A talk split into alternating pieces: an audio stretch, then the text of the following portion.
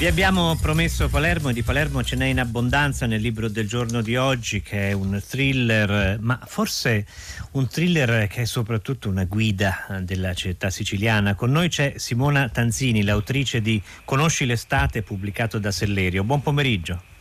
Ciao, buonasera. Simona Tanzini è giornalista romana eh, che si è trasferita a Palermo, questo è il suo primo romanzo. E ecco, mm, mi conferma quello che era la mia impressione, Tanzini, cioè che questo è un thriller in piena regola con eh, i morti e con la soluzione finale, però attraverso il thriller è soprattutto un'esplorazione della città. Sì, direi che Palermo è la, la, vera protagonista insieme a Viola che è la voce narrante di tutta la storia, di tutto il romanzo perché è una scoperta eh, continua giorno dopo giorno, la storia si, si, sviluppa durante nove giorni, è narrata in prima persona da, da, questa, da, questa, donna, da questa giornalista che è arrivata a Palermo da pochissimo, da meno di un anno, per cui eh, si muove per, per, la città e ancora è alla scoperta della città e quindi è una descrizione continua di tutti i suoi angoli, dalle parti più famose a quelle meno conosciute. E i colori di Palermo eh, tutti gli aspetti più particolari di Palermo sono assolutamente centrali. È in ferie ma in, non si prende le ferie, non approfitta delle ferie per partire, ma invece per esplorare meglio la città, tra l'altro per diversi motivi incappa in una serie di funerali, quindi sembra un modo decisamente particolare di trascorrere le ferie, ma incappa in funerali anche perché c'è un crimine che deve risolvere. Ma prima di avvicinarci a questo aspetto, lei accennava ai colori di Palermo e questo è un tema estremamente importante in Conosci l'estate di Simona Tanzini, perché Viola, questo è il nome della protagonista, ha una caratteristica che è quasi un superpotere, Tanzini? Allora, eh, Viola ha una forma di sinestesia che in effetti esiste, eh, nel senso oltre ad essere una figura retorica, la sinestesia è anche una particolarità neurologica che fa sì che alcune persone, queste che appunto hanno questa particolarità, associno, eh, diciamo rispondano a uno stimolo sensoriale con un altro stimolo nello specifico viola la sinestesia cromatica per cui lei associa alla, alla, musica, ai suoni, alle note, agli accordi un colore specifico e questo è, è reale. Eh, la finzione narrativa, perché eh, non so se effettivamente esista il tipo di sinestesia che io poi ho dato a Viola, eh, fa sì che Viola eh, con gli anni abbia sviluppato un altro tipo di sensibilità, cioè lei ha iniziato a eh, dare eh, un colore anche alle persone. Quando lei sente una persona, la, la vede, la conosce, eh, la associa immediatamente a un colore. E questa è una cosa particolare, molto rilevante per, per, la trama, perché sostanzialmente Viola inizia a seguire, nonostante sia in serie e sia in pieno agosto, in pieno scirocco peraltro, inizia a seguire le, le indagini riguardo all'omicidio di, di, una ragazza di una ventenne che è stata trovata strangolata,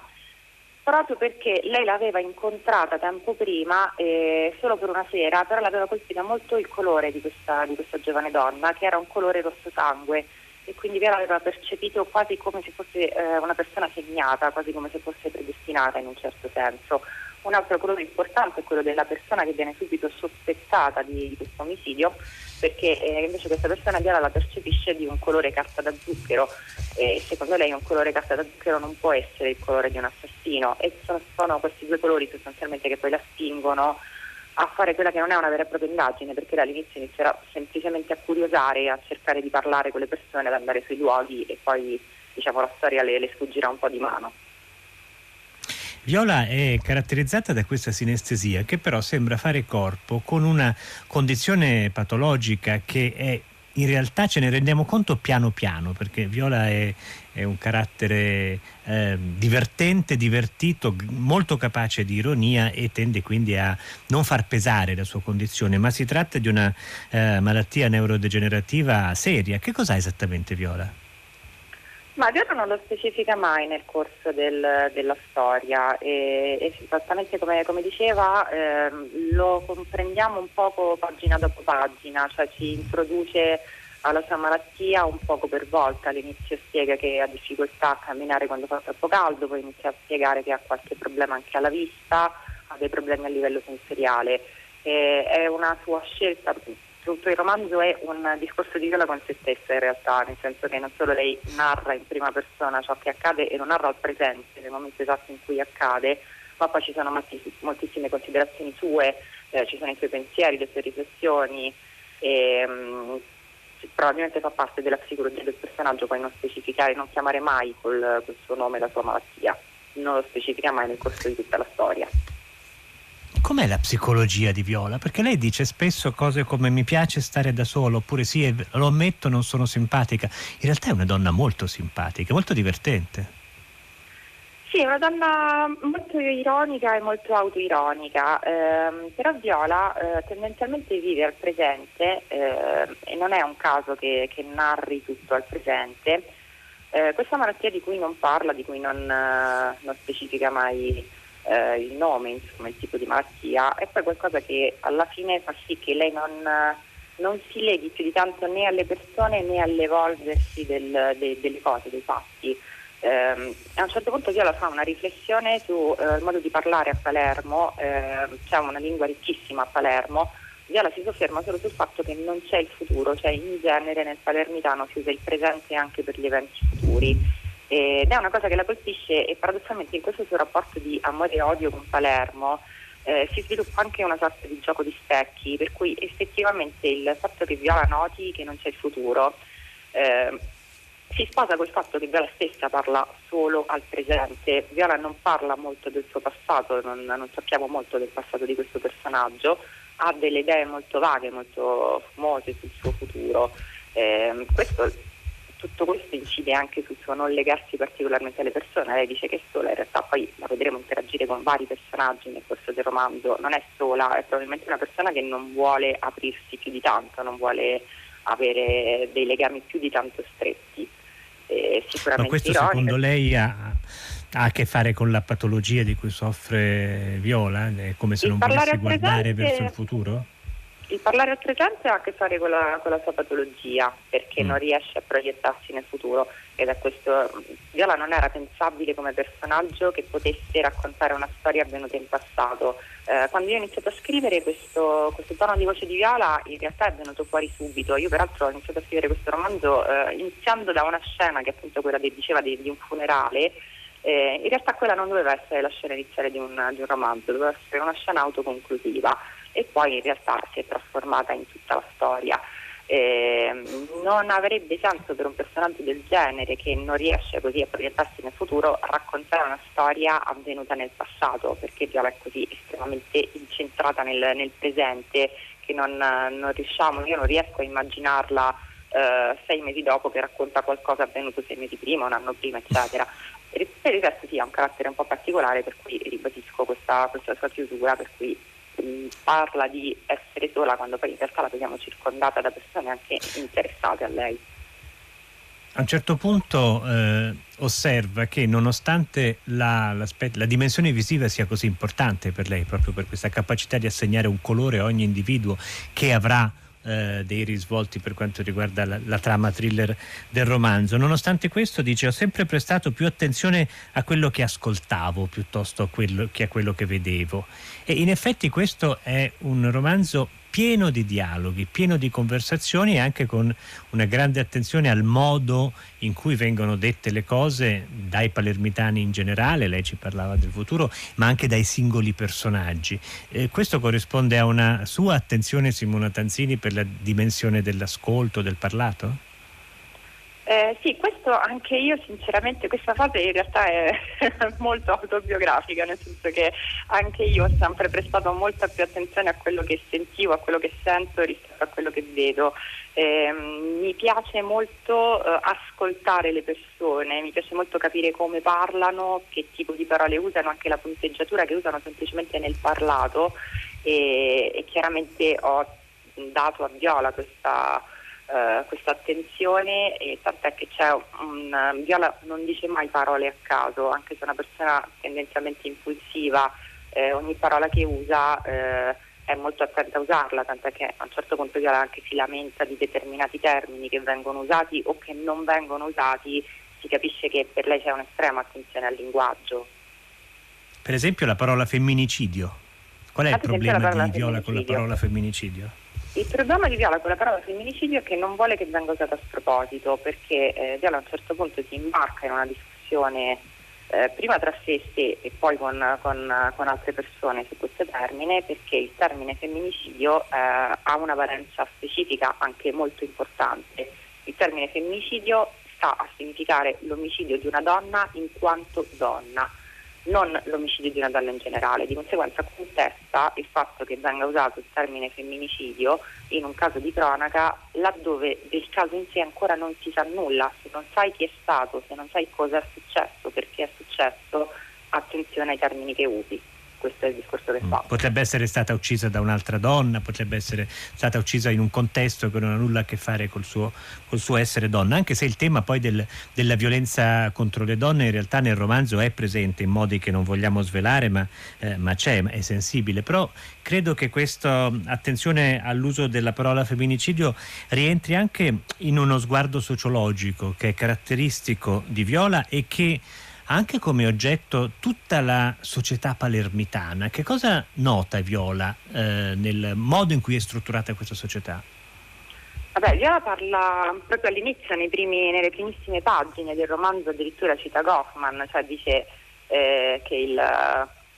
Palermo eh, lei la percepisce come un laboratorio di studio straordinario per un sociologo. Qui naturalmente pesa anche il fatto che Viola eh, conosce ancora poco Palermo, per cui è alla scoperta e quindi è molto portata all'attenzione a cercare di capire. Eh, quello che, che percepisco, come dicevo prima, eh, la prima scena del romanzo parte proprio eh, con un funerale, con la descrizione di un funerale, eh, era una scena che non, era, non doveva essere l'inizio del romanzo, io avevo iniziato a scriverla eh, perché ero molto attirata da, dal rapporto con la morte che c'è a Palermo, con i riti legati alla morte, con i riti legati al giorno dei morti e quindi questo è il primo punto di osservazione di Viola. Poi Viola andrà a fare delle, delle osservazioni su quella che è la società palermitana che comunque lei conosce poco, spesso si, eh, si muove un poco sul, sull'onda dell'istinto, sull'onda dell'intuito e ci parlerà di quella che considera e che definisce la società civile eh, ci parlerà di quella che considera l'upper class, a un certo punto farà un, uh, un, ragionamento su quella che è la nobiltà culturale, su quella che è la nobiltà reale e naturalmente anche su uh, quelle che sono invece le fasce della popolazione più disagiate, più in difficoltà.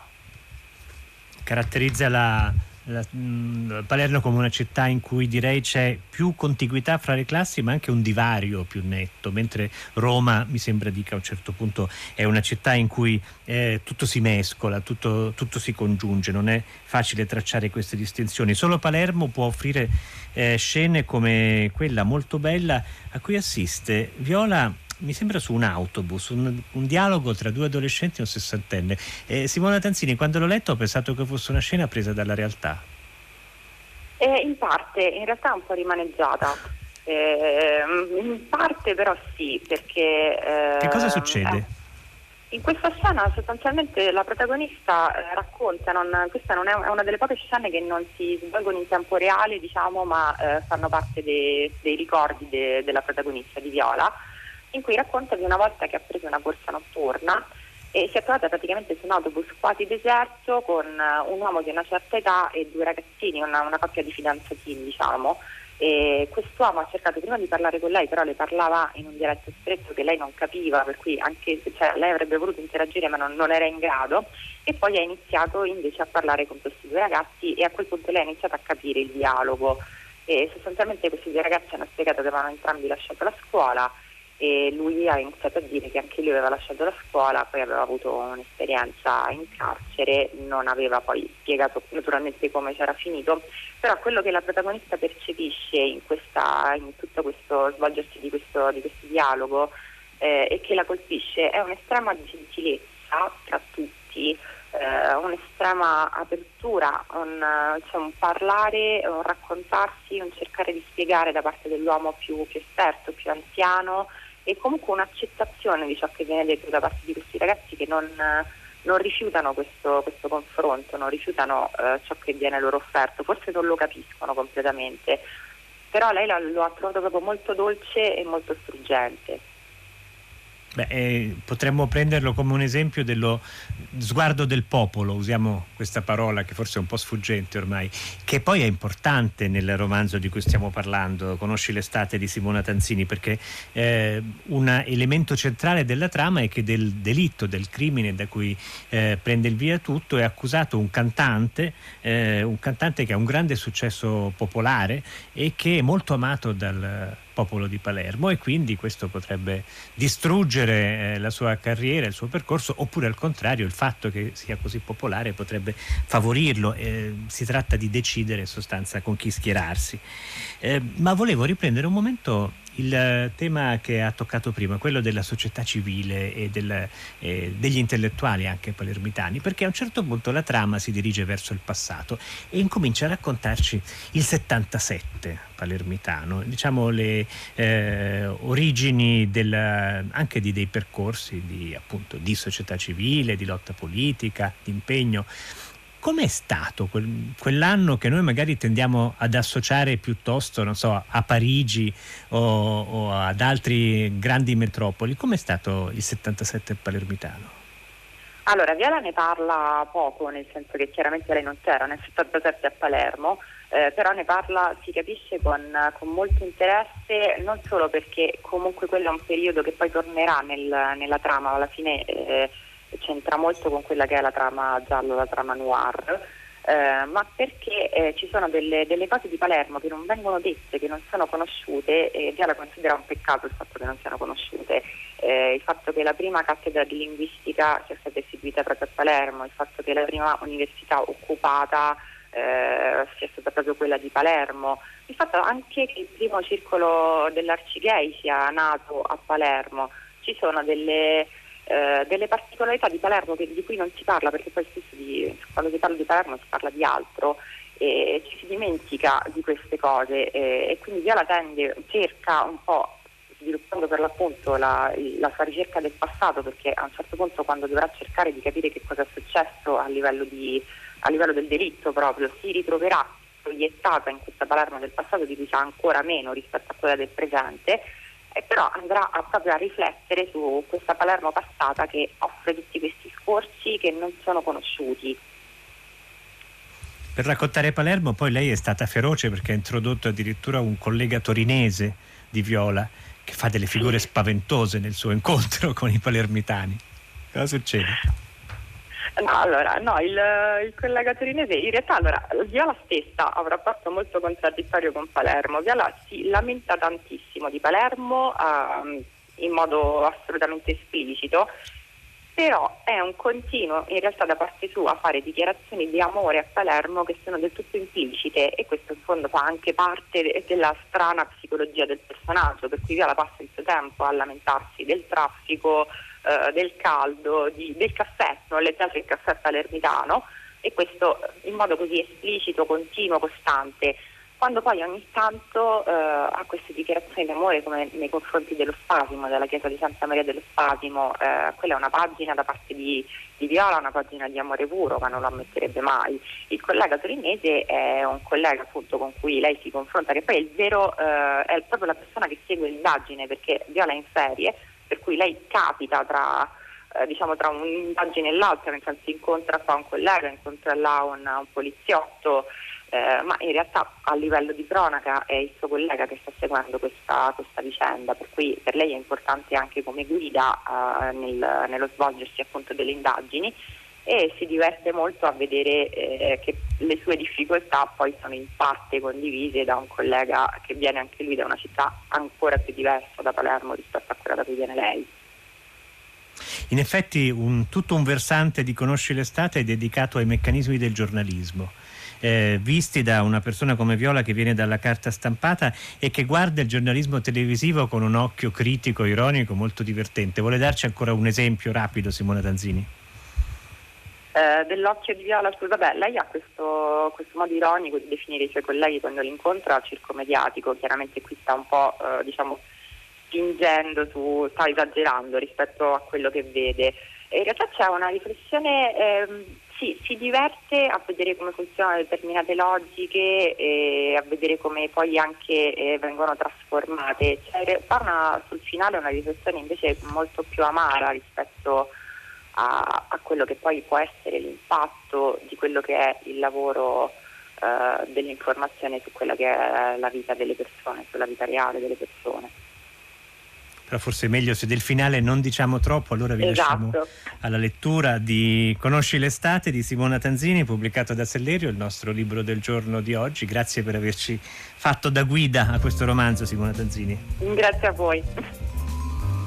e adesso si prepara Paola De Angelis con 6 gradi, c'è giusto il tempo per salutarvi. Tommaso Certosi oggi in conduzione, Laura Zanacchi alla regia e con lei i tecnici Emiliano Trocini, Simone D'Arrigo e i tecnici della sala controllo della RAI che permettono questi collegamenti a distanza. Susanna Tartore, curatrice di Fahrenheit e in redazione ci sono Benedetta Annibali, Carlo D'Amicis, Michele Demieri, Lea Gemmato, Clementina Palladini e Daniela Pirastu. Fahrenheit torna domani alle 15, ora 6 gradi con Paola De Angelis.